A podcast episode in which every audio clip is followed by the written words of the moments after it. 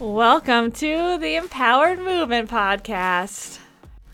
My name is Dr. Emily Rausch, and I am here to share the ins and outs about the body and pole dancing. Hello, friends, and welcome back to another episode of the Empowered Movement Podcast. My name is Dr. Emily, obviously. Um, Samson is not in the room with us currently because he is insisting on chewing one of his bones that he got for Christmas. He doesn't get raw, rawhide bones. Don't come for me if you're a dog person. I know that they're not supposed to have rawhide on a regular basis. He gets them for his birthday and for Christmas only. So only two times a year do we actually let him have one. Um, and he's been like hoarding them if that makes sense like i feel like he he realizes that he doesn't get them very often and so he will like carry them around in his mouth and like not chew on them well he finally decided today's the day and i tried to record some audio with him chewing on it in the room in the background to be like maybe my mic won't pick it up no it does so he's kicked out of the room so he can chew his bone and then i can record this without you having to listen to him smacking on it in the background i Hope you all had a wonderful new year. I did absolutely nothing. I went and got like a little mini bottle of champagne for myself and made some mimosas. And then I think I was asleep at like 10 o'clock. Woohoo! Super exciting. I always feel like such a an old lady when there's like big events happening like that or even just on honestly like on a regular like Friday and Saturday night and I'm like snuggled into my bed at like 9:30 and I'm like, "Oh yeah, people go out on the weekends and I just go to bed." But anyways, I hope you had a really wonderful start to the new year and want to kind of just start the new year off refreshing some basics when it comes to things outside of like physically exercising, whether that's on or off the pole training that can have an impact on how your body feels, how it recovers, and whether or not you're putting yourself at an increased risk of being injured. And the two topics that I would like us to talk about today are sleep and stress. And they are two things that I think if we sit and rationally look at how our body functions and performs, we can say, yeah, being stressed makes it harder for us to to do cool things on the pole. Being sleep deprived also impacts like our mental cognition, how our body functions, all of those cool things. But I don't feel like on a regular basis, enough humans, not just pole dancers, just humans living in our world, prioritize those as much as they potentially could and or should. And before I deep dive into this, I realize that there are a lot of us that have really stressful things going on in our life and there's a lot of things that impact whether or not we are able to get good quality sleep. And so I'm not here to pass judgment or any of those sorts of things, I just want to talk about how both sleep and stress impact your ability to do cool things with your body. And I'm being starkly reminded of this because for this past week, um, on on a very intentional basis, I will say this: I have weeks where I know I'm going to be busier in my schedule. Like I actively choose to work with more people, don't block off my calendar quite as much. I am right now like kind of ending the push for people to join my pole performance program, pole performance program. I love alliteration until I have to actually say it out loud. Um, I had space in it for the first time since like the end of September, and so I was looking for people to join my one-on-one coaching program. With that comes an increase in stress. I have a lot more people DMing me, asking me questions about things. I have people emailing me. I'm doing discovery calls to see if people are a good fit for it. So it's just a lot more time spent working. Like I, I work a lot, I'll be honest, but like more time like on my computer talking to people, more time of me having to be like quote unquote on. A lot of the stuff that I do is isn't like customer facing or client facing per se. Um, so that is a different like level of energy expenditure for me and then is more stressful. Because my stress level was elevated, it was also starting to impact my sleep. Like I was really worried that I was going to oversleep or I was going to forget something or I wasn't going to respond to someone's message quickly enough. Um, or I would forget to respond back to someone, which can happen. So if I forgot to message you back and you ask me a question, please let me know. Because if I read a text message and I'm like in the middle of doing something, I'll be like, yeah, yeah, yeah, I'll remember to respond to them. And then like four days goes by and I'm like, oh shit, I um I didn't actually do that. So if you're ever like left on read for a really long time when you're Instagram messaging me or just texting me if you have my phone number. The reason I'm not reading it is because I want to make sure I'm in the brain space to like read and respond. Otherwise, I will completely forget. But um, that like my ADHD moments is not the point of this conversation. The point of what I want to bring up is since I was in a both more stressed state and then also a sleep deprived state, some super interesting things started happening with my body and not in a good way, I'll be honest. And I'm so glad that I'm on the other side of my like super stressful week. I was starting to experience way more pain than I normally do. I would say on an average week, I'll, I'll have like a day or two where maybe I'm sore, but for me to like actually be in pain while I'm just like existing, not like on the pole kind of pain, but literally just like sitting on my computer and having things hurt is a very rare occurrence. But being stressed, it takes less stimulus for your body to start experiencing pain which I think I still need to do a whole episode around pain science. So let me write that down and I will come back to this.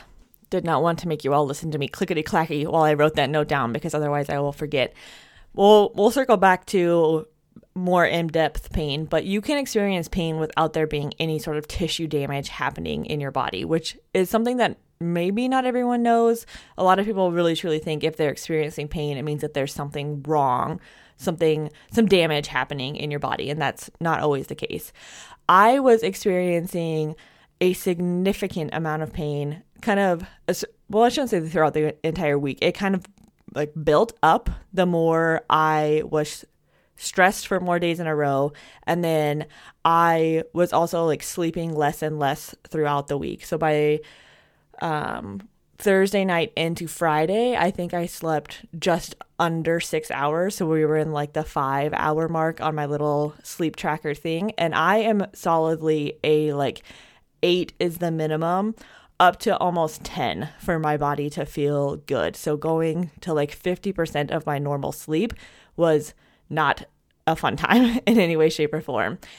And being sleep deprived means that you're also going to have less threshold needed to be in pain. So it's kind of like a one two punch. Just got like the right hook and then the left hook happening.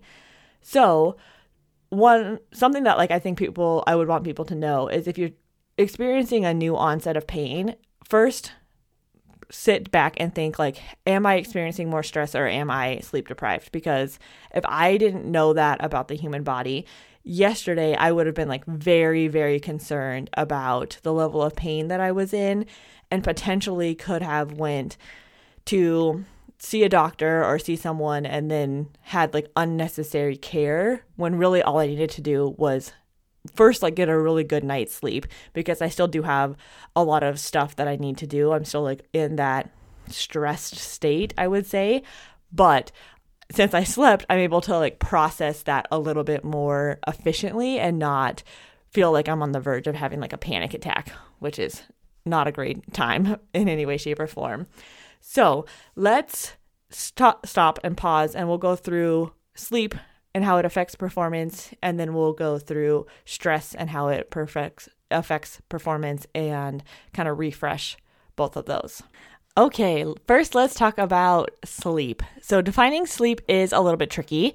If you had to describe what sleep was to an alien that came to visit Earth, let's say, that did not sleep, that was not part of their like actual day-to-day life, it would be a little bit interesting, right? Because we're not dead, but we're not awake. We're in this like in between stage of decreased responsiveness but we have the ability to wake up if needed. Like we can be woken up from this state of like in between kind of unconsciousness, kind of consciousness state. Our physical body when we're sleeping is in a state of reduced activity, but our brain is actually very active, which is super fascinating, fun factoid for you. There's a lot of different reasons why people believe humans need sleep. They um, include energy conservation, that it's a way for our body to restore itself and help your brain develop. And every every person that like researches sleep kind of has slightly different things of like what do they think is the most important part of sleep. I think everyone can kind of agree that all of those things that I listed and probably more are beneficial and needed in an aspect of sleep, but it's just like which one is the higher priority is kind of a debated topic.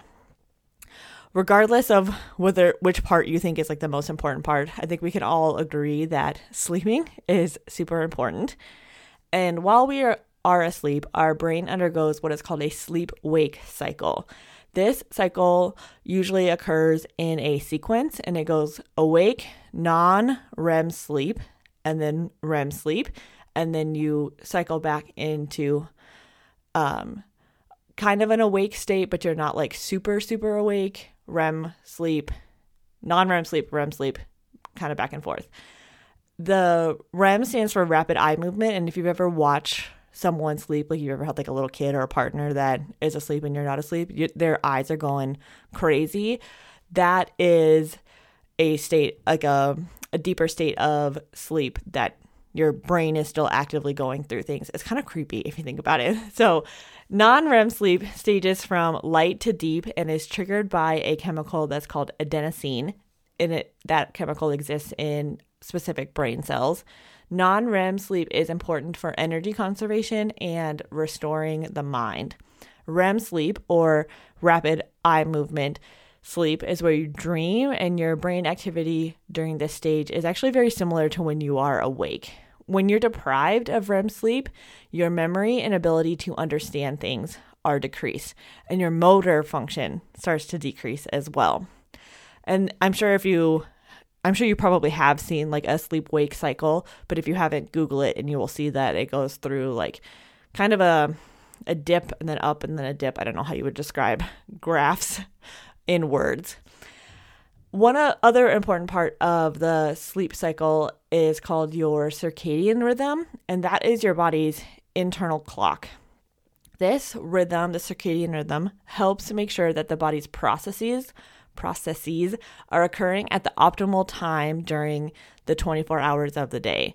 There's a few different organs that have different circadian rhythms, all of which are controlled by a part of the brain called the hypothalamus, and then another part, oh, sorry, a part of the hypothalamus that is called a super chiasmatic nucleus. So it's like a very specific part in your brain.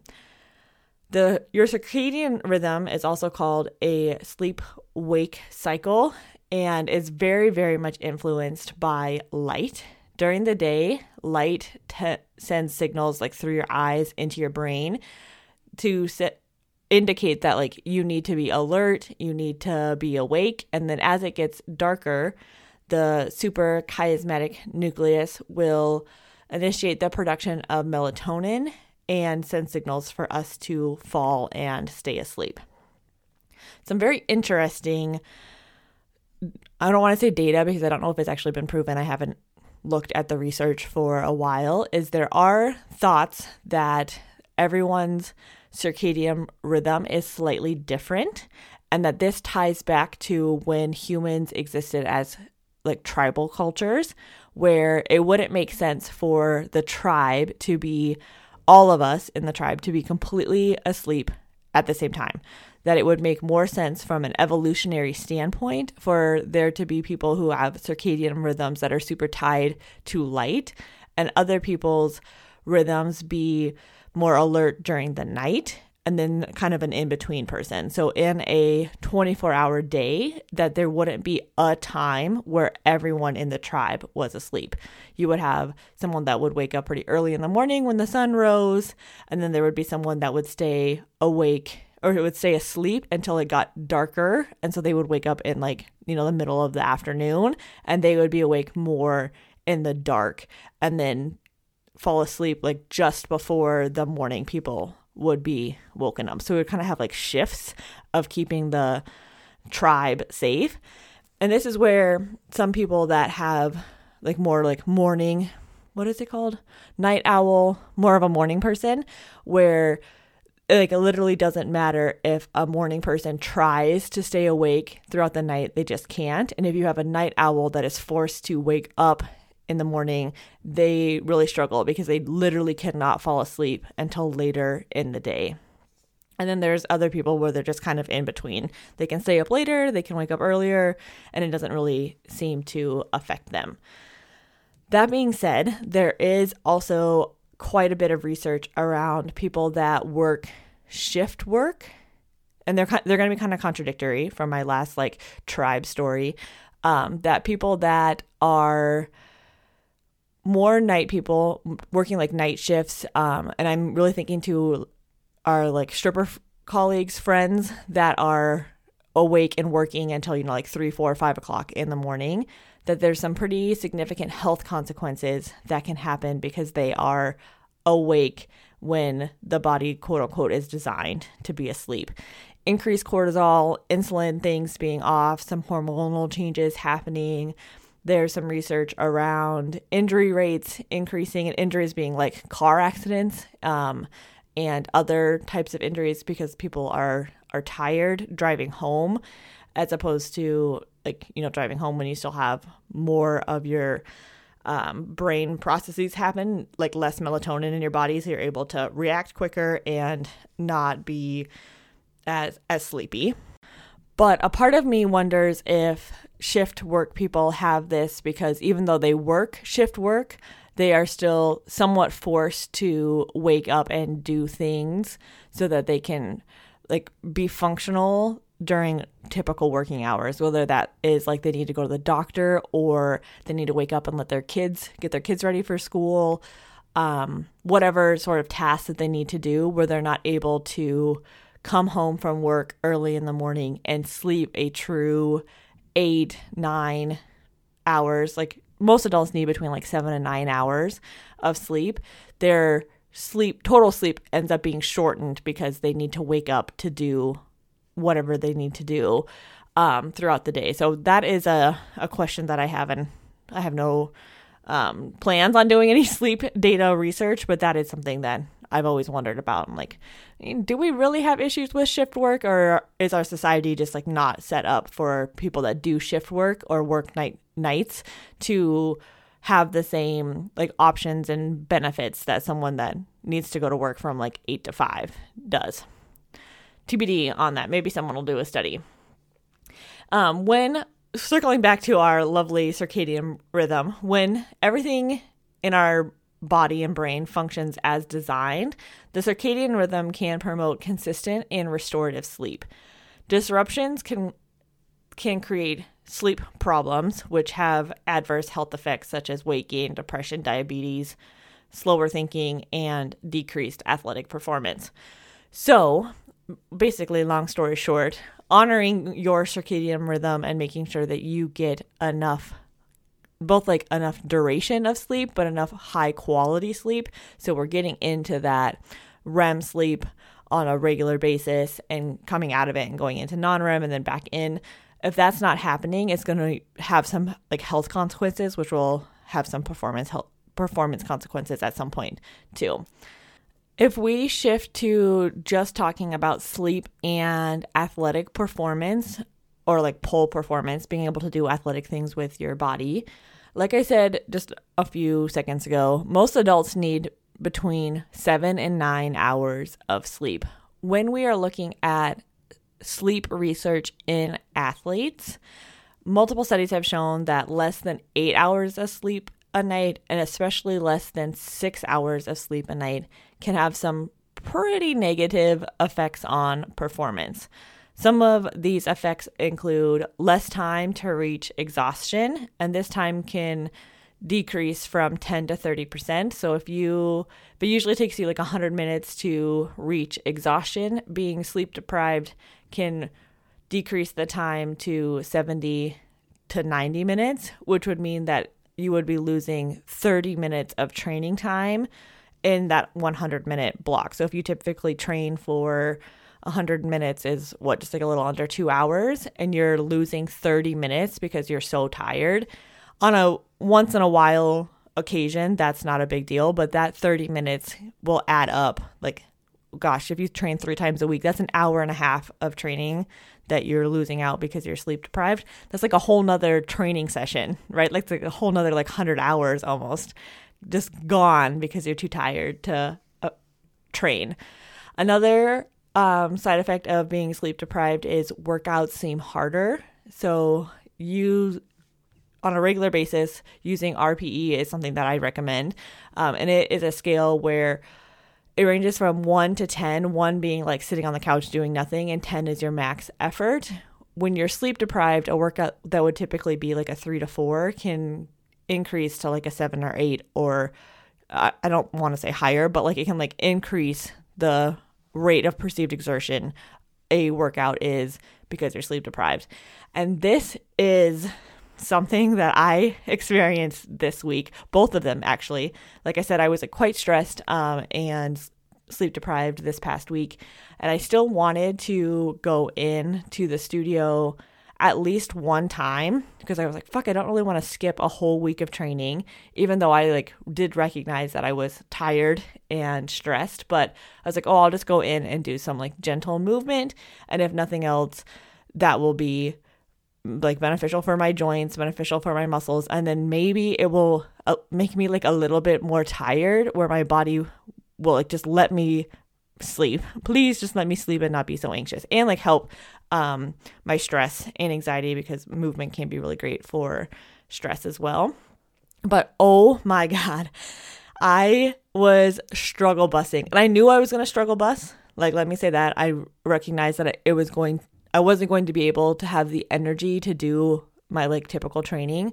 But even just some of the like edge work stuff that I was trying to do, and edge work is not easy, but I was literally just trying to do like a pirouette into kind of a plie squat. And I kept like stumbling. My heels were getting caught. I'm like, I have not had this much struggle doing movements for a really long time. And once again, I knew that this was a potential when I went into the studio because I was able to recognize that I was sleep deprived and that I was more stressed. And I don't know if a lot of people connect those two. Like I think they'll be able to recognize like, oh, I'm t- like more tired than normal or I'm more stressed than normal, but they don't always tie how that's going to impact how they're performing during their classes. And this can lead to a lot of people being frustrated um being emotional because your emotions are are right there experiencing pain with things and then also the final point of this like effects of sleep deprivation on my little checklist of things to talk about is being sleep deprived impacts your accuracy and slows your reaction time. So we want to have a pretty quick reaction time with a lot of things in pole, like stumbling over my heel, for example. I want to be able to react to that quickly as opposed to it taking a really long time for my body to recognize that I'm not stable and then I end up rolling my ankle. And if I'm able to react more quickly, I can feel, oh, I'm losing, you know, the my stability in my heel. Let me pull my arms up so that I don't eat shit and roll my ankle. All of those tie back to are you recovered enough? Do you have enough sleep recovery for you to be able to react quickly or are you in that like slowed reaction time because you are sleep deprived? There are so many different ways that people throw out there on like ways to improve your sleep. Um, fully want to recognize that there are a lot of things that are out out of our control. Like if you have a little kid that comes in and like wakes you up because they're sick or they had a bad dream or whatever, you really can't control that. You're going to not sleep well because you have responsibilities to your child or if you are a person that works um, overnight, and you're like, I can't just like quit my job because I need to sleep. Like, we also need money to live. But there are some things that we can have control over that if we take the time and energy to prioritize them. Having a set sleep schedule with a bedtime routine is honestly like the hands down most commonly stated thing to do if you're struggling with your sleep. You go to bed at a certain time, you and you have a routine leading up to it. So you're like telling your body that like, "Hey, this is time. Like this is the routine that we do before we go to bed. Um, avoiding bright lights at night, so no phones, tablets, things like that in bed. Keeping your bedroom cool and dark. Avoiding caffeine in the afternoon and evening. And for a lot of people, this is a lot earlier than they want to admit and or realize. Um, some people it can be as early as like 2 p.m. That if they have caffeine after 2 p.m. and they're trying to go to sleep at 8 or yeah 8 9 10 o'clock at night that there's still too much caffeine in their bloodstream for how their body metabolizes it and i know a lot of people have a like midday slump between what like 2 and 4 tends to be a really common time for people to have that like midday slump and or they will take a caffeinated pre-workout for their after work training session and so that's anywhere from what, like 5 to 6 p.m., which means that the caffeine is not going to get out of their body until after midnight. And if there's someone that has to wake up at like 6 or 7 in the morning to get ready to go to work, you're to have a really hard time getting enough sleep in because you're not going you're you're to be too caffeinated to actually fall asleep and then you're not going, going to get enough hours of sleep on a regular basis. So, if you're noticing that you're having sleep problems and you're like, you know, like I sleep, like I want to be able to sleep an eight hour day, but I don't fall asleep until 2 p.m. and you're drinking caffeine, drink your caffeine earlier in the day and then avoid drinking it in the afternoon. Um, and I want to say, even if you have an afternoon slump, like you're gonna have to like fight to break that habit. And there's other there's other ways to increase your energy in the afternoon. Apples tend to be a really popular one for people that like don't enjoy caffeine. Um, I'll try to see if I can come up with think of any other ones. Apples are the ones that um, like immediately come to mind. And I recently realized that I have some some allergies to apples.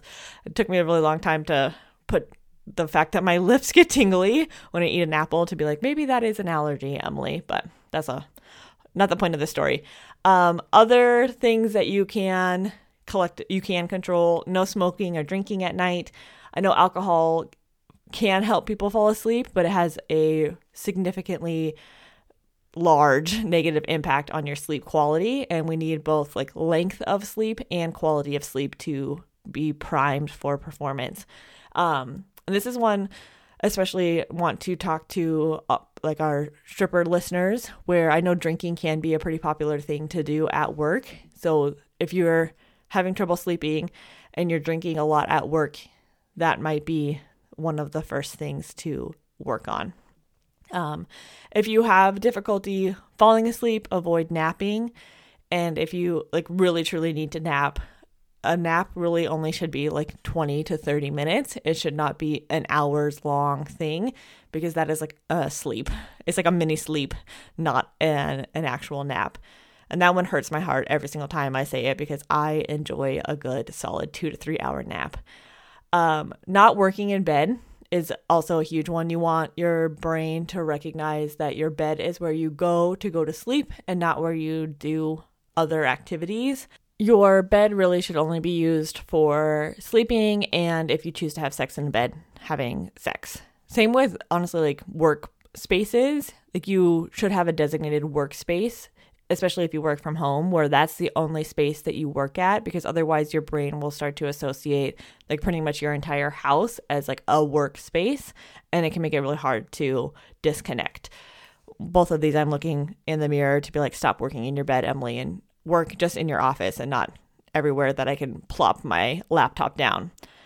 If you are waking up hungry and in the middle of the night, which is a very common thing that a lot of honestly i don't know if it affects men as much i feel like a lot of the discourse i read about it is around um, women or people signed female at birth where they will wake up between like 2 and 4 a.m on like a pretty consistent basis and then struggle to get back to sleep there is some thought processes that that is because your blood sugar levels like plummet and your body will wake you up to like get you to be able to eat something um, and I've been experimenting with this for a while. One, making sure that you're eating enough throughout the day, and then also if you if it's something that you struggle with, eating something before you go to bed, usually within like an hour or so before you go to bed, um, can keep that 2, 3, 4 a.m. wake up from happening.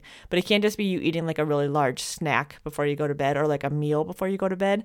That can also have some negative um, sleep consequences where your body like won't let you go into like full REM sleep because it has to put energy into digesting the meal that you just ate. But making sure that you're eating, yeah, enough calories throughout the day and then having a snack before you go to bed. Um, if you are a person that struggles to fall asleep, research has shown that you should get up out of your bed. If you're like, okay, I've been laying in bed for three hours trying to fall asleep, getting up out of bed for a period of time, literally leaving your bed to go do something else, and then going back to bed can like kind of re trigger your brain. Oh, yeah, this is where we go to go to sleep.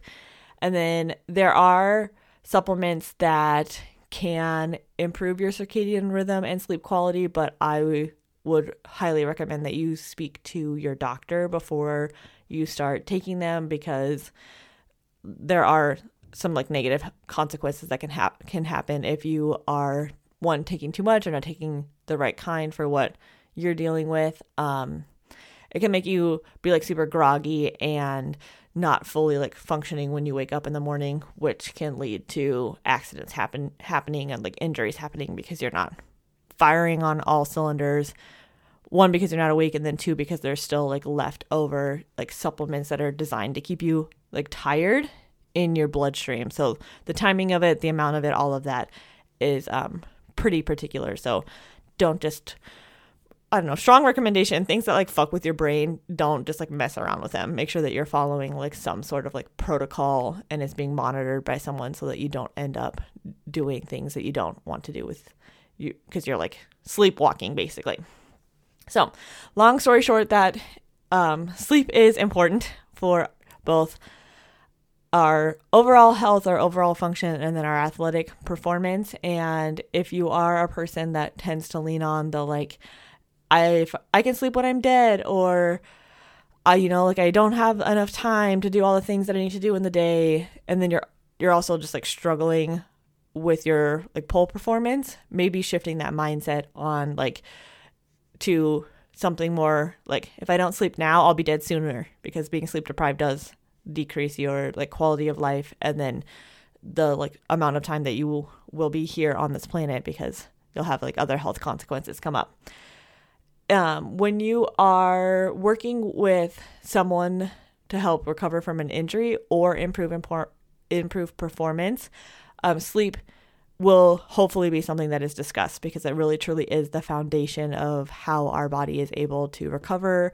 how motor learning happens when we're sleeping, recovery happens when we're when we're sleeping.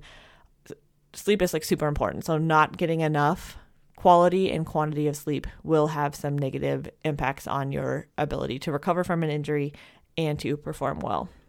And then shifting gears into talking about stress. And I feel like this is a good time of the year to talk about it because you're either coming down from a very, very stressful chunk of time. I know the holidays can be really stressful for people, or you're having like an increase in stress potentially both. Maybe the sh- the holidays were really stressful, and then like returning to work and the expectations, maybe demands of the new year can be quite heavy. There are two different types of stress, and I think that's also really important for people to like understand and recognize. There's good stress, and then there's bad stress, or eustress, which is good stress, and then distress. So, to define both of those, eustress is the positive stress response. So it is when you have like optimal levels of stimulation. Pole dancing is a form of eustress. Like it is stressful, but for most of us, it is a like enjoyable, attainable, worthwhile task.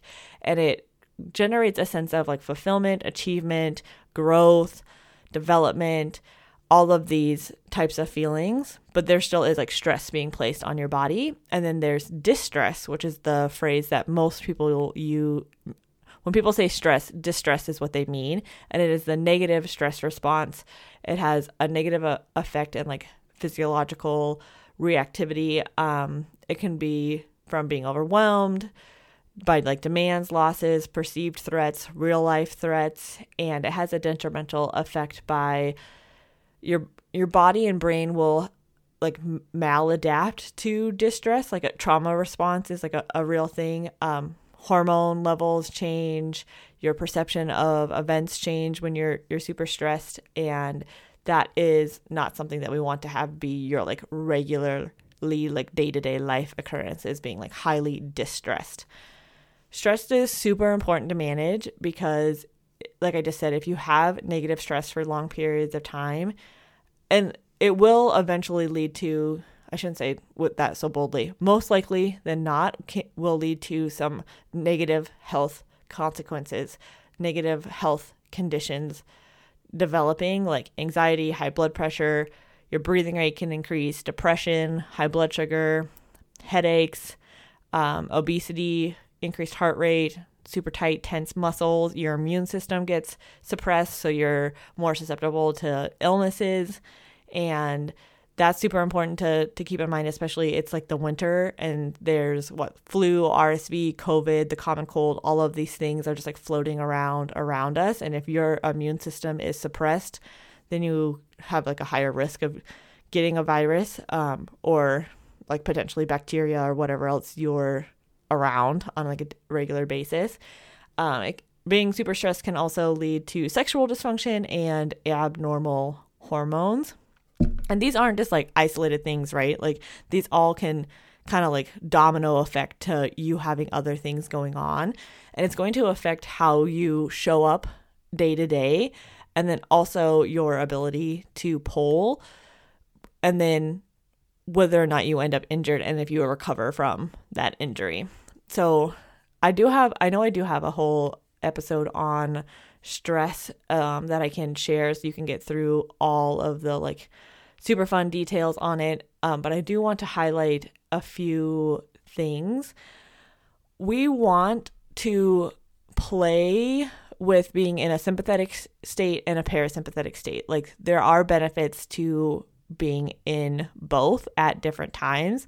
And I don't think it's completely possible to be in the a parasympathetic state all the time, but it is possible to be in a like fight, flight, freeze sympathetic response for a lot longer than is ideal. So when we're talking about parasympathetic versus sympathetic, the sympathetic is the like fight, flight, freeze. It's like the activation um, level of our nervous system, and it comes off of our the like motor division of our peripheral nervous system, which is the like not your spinal cord basically.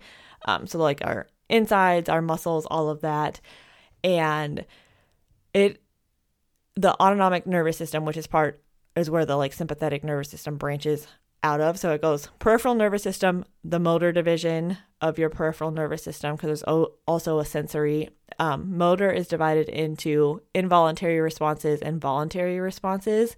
The sympathetic and parasympathetic are under the involuntary, but you do have some control over it through like breathing exercises and like stress management techniques. But a lot of people in today's world, understandably, because like let's be honest, our world is kind of chaotic and it seems like it is only getting more and more chaotic.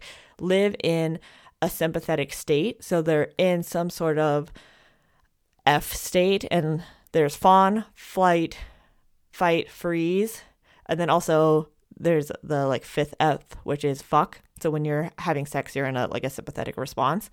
Um, those are all fine if you are in them for a short period of time. Your body is reacting to a threat, it is doing an activity that like warrants being in a sympathetic division, but we need to balance that by being in a parasympathetic state on a more regular basis, which is the like rest and digest frame of mind or like state for our nervous system to be in. And I don't feel like we prioritize the parasympathetic state as much as we possibly should. And I feel like there's a lot of um there's a lot of messaging around like stress management and like self-care and all of that type of stuff which I think is great, but I do wonder if we're actually getting into that state or are we just doing a task to do a task and it ends up stressing us out because we're not doing our our self-care. And this is something that I talk to my therapist about quite a bit um about like are you true am well it's me because it's like me and my therapist but am i truly resting when i'm doing things or am i like dissociating or am i distracting myself by trying to get into a parasympathetic state? So she always just like asks like circles it back to me and being like no one can answer that question for you emily. Like you need to figure out if you true you truly feel restored and like rejuvenated after you're doing your stress management t- technique or your like self-care technique. And if you aren't leaving that activity truly feeling like rested and rejuvenated then it's probably more of a distraction or a dissociation depending upon where you are with um with things.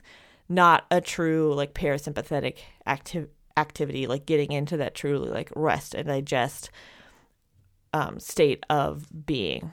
So ponder that for yourself if you are, also someone that struggles with resting and rejuvenating and getting into that parasympathetic state there's a few different ways that you can try to manage your level of stress in your sympathetic state. Um, everybody's is super different, and like I just said, there's things that we do that are like distracting, and there's things that we are doing that are like actually restorative and bring us into that truly recovered way of being. One of my favorite favorite things um, are breathing exercises, and I actually have a person that I um, follow for breathing exercises more than others. And if you're on my email list, you got emailed this. It is Wim Hof, W I M H O F. I'm not actually sure if there's two F's.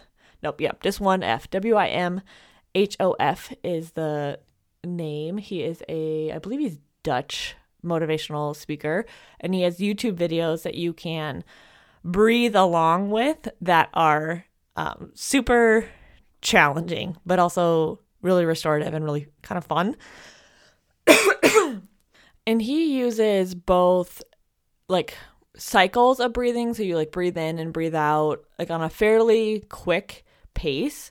Um, and then also does breath holds with your like you breathe out and then hold your breath and then you breathe in and hold your breath and it's super interesting because when you're holding your breath at either state, there's a lot of different like chemical reactions that are happening, and it can give you a kind of a like baseline kind of like signs or symptoms on how well your body tolerates your CO2 levels in inside your lungs um rising and I'm trying to remember what the if I can find it I'll show, put it in the show notes and if not I'll make a post about it where there's like levels of I believe fitness that you can tie to how long you can hold your breath. Um, which I just remember like a, I'm remembering a exercise that we did in one of my exercise physiology labs where as a group we had to hold our breath and then we would set a timer and you hold your breath until you like literally your body is like fucking breathe like breathe breathe breathe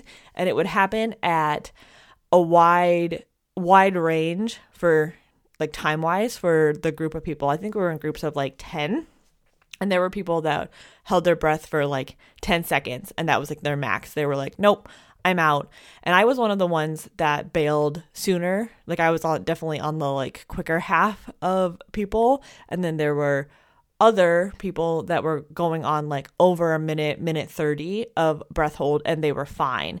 And it you one you can train it which is super cool and it has something to do with how your body like responds to co2 levels your kind of like respiratory capacity um and if like a few other like super interesting things where you can use it to like track are you progressing with your like overall like respiratory function um and discomfort level and so i like wim hof because he has a a wide range of levels for things. So you are you can like pick I do the beginner one to be honest and I've been doing it not as consistently as I should, but I just like re re remembered that I was like, oh yeah, I was feeling a lot better when I was doing that on a regular basis. Um, and there's lots of like super fascinating research around breath and how it impacts a lot of our health and our function, um, which I know we're talking about stress right now, kind of tangent on to breath, but there are, um, yeah, super fascinating. Breath is like super fascinating. Being able to get oxygen into your lungs, which is obviously what our like muscles and brain use to be able to function super well. And if there's disorders with your breathing, disorders with your lungs, um, a lot of us like don't breathe like quote unquote properly. Obviously, if you're able to breathe and you're moving around, that is great. Um, not trying to say that you like breathe wrong, but there are like most things optimal ways to do stuff that have like performance improving benefits. Um, and being able to control your breath is one of those. I will link a book. It's actually called, I think it's called Breath or Breathe. I never know.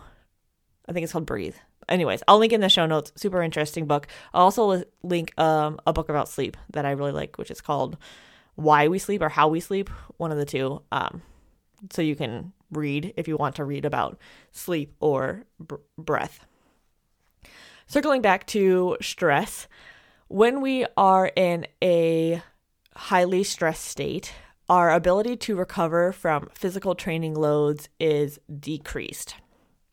Meaning, if you are in a highly stressed state and you go to train, you one won't perform as well as you would have if you weren't stressed. And then two, you won't recover from that workout as quickly as you would if you weren't as stressed as you are. And this is important kind of in two different fashions. One, once again, circling back to a lot of people get really frustrated when they're trying to learn pole things. They feel like they're not doing something right. They feel like they're failing, they're frustrated. There's a lot of like internal things that they tie to their ability to pole, but they don't pause and take a step back and be like, maybe I'm not performing well because I'm super stressed or I'm sleep deprived or there's like other things going on besides like your strength or your flexibility or your coordination. Like there's like building blocks to functioning well as a human that if those are missing or like aren't as solid as they could be, it doesn't matter how much you're cross training, how much you're stretching, how much you're doing all of these things. The body literally cannot make improvements if our foundations aren't there. And we're talking about stress and sleep. Those are two very important ones, but then the other one is the other two, I would say, are nutrition, so like diet and then hydration. If you have all four of those locked down, more likely than not, you're going to be able to see the performance gains that you are wanting to. Why are all of, why am I talking about this? A few different things. One, I had a really stressful week and I thought it would be important to highlight. And then two, on a very regular basis, I talk to both pole dancers and pole instructors that are struggling with either themselves or their students not recovering well, not performing well. There's a lot of feelings. There's a lot of like self worth things that all get tied to our ability to do the things that we want to do. And I feel like it happens more in pole than it does in other sports. Or maybe that's just because I'm like so tied to the pole world lately that, and I w- didn't realize it about, you know, like runners or, or soccer players or whatever, where people not being able to do the things that they want to do with their with their bodies like they're not able to do the trick that they want to do they're not able to do the flow whatever that they get like really deep down hard on themselves and there's a lot of like really big emotions. It does happen in other sports but i just feel like it wasn't as prevalent that you would see someone crying at like soccer practice when i played soccer. Um, and i very frequently i shouldn't say very frequently but it's not a never occurred thing where someone will leave a pole class crying because they can't do something that they want to do. And that level of frustration to me signals that there's probably something that they need to work on. And sometimes it can be as simple as going back to the foundations of like, are you sleeping and are you managing your stress? When it comes to stress management, like I said before, there's a lot of different like tips, techniques, tricks that exist. But I feel like I would be completely missing the boat if I did not point out that there are mental health professionals that exist that can help you work through the stress that you're feeling, the anxiety that you're feeling. And sometimes it's, you know, some like internal work that needs to be done. Sometimes just talking about, talking to someone about all of the stuff that you have on your plate can be a form of stress relief. And then other times I feel like, just sharing what is going on with someone that is I feel safe and like trusted with can help me find more clarity in different actions that I can take my for myself so that I'm not so stressed. So, when I'm sharing like I started off sharing my I don't know fiasco of a week, I really I slept really good last night. I slept like a solid 10 hours, which I woke up today and I was like, "Oh my god, my neck pain is gone. I'm not feeling as anxious. I'm functioning more like my typical self." And while that is great and I'm like super happy for this this day, I like literally woke up and I was like, "Today's the best day ever. I love it." It it doesn't really matter if I don't make changes so that when I do have a like a push week or a week where I need to to talk to more people that I'm looking for one-on-one clients that I don't have the amount of stress and that I don't have as many sleeping issues the next time this that this happens this like week happens. And it's going to happen is the thing. Um so I can be I feel like I have like two different options with it right now, right? I can be like, man, that fucking sucked and make no changes and then have the same thing happen when whenever this like need comes up again the next time I need more people. Um, or I can recognize that like this past week fucking sucked and I don't want to live through another week like this again. And I recognize that like I'm probably in a different position that like I run my own business, I have control over my schedule, I can say no to things, um, and I don't have a boss. I'm my own boss, but I can put. If you do have a boss, I feel like maybe working on putting up boundaries if that's something that would work for the industry that you're in. But for my own self, I'm going to be making some changes in how I operate like really just like the back end kind of things where I'm not going to talk to people from 9 a.m. to 9 p.m. Like 12 hour days, I don't do well with. I don't deal do well with having like sporadic things through throughout the day, like having things be like clustered together and like work really hard for a couple of hours and then have um, a break as opposed to having someone scheduled like every like 30 to 45 minutes where I really don't have time to start another task or time to like completely check out and go do some like restorative movement or you know hang out with Samson or fucking make lunch um things like that. Is like not sustainable. It's not realistic. So instead of like I said before I feel like I'm at like a fork in the road and I like today January 7th sitting here recording and promising myself that I'm going to make the changes needed so that I can hopefully not have this be my reality in the future. And I think that is also something that is I don't know, worth reflecting on where like if there's a regular occurring thing in your life that you're like, I really hate this, what are some changes that you can make to it? And I'm, I know a lot of times when we're in the thick of stuff, it doesn't always feel like there is other options, but I promise you for more things, there are different ways of doing stuff because there's how many cajillion bazillion people in the world i can guarantee that someone somewhere has a very similar circumstance to you and they are do- not doing things the same way that you're doing them. So stay open to the possibility of doing things differently. Make sure that you're managing your stress and sleeping well so that you can do the cool things you want to do with your body. All right friends that is all i have for this episode. It's almost an hour long one, long one today. Chatting, chatting away. If you have any questions, comments, concerns about anything that I talked about, please feel free to either reach out on Instagram or send me an email. I'll link um, some stuff in the show notes and I'll catch you in the next one. Bye.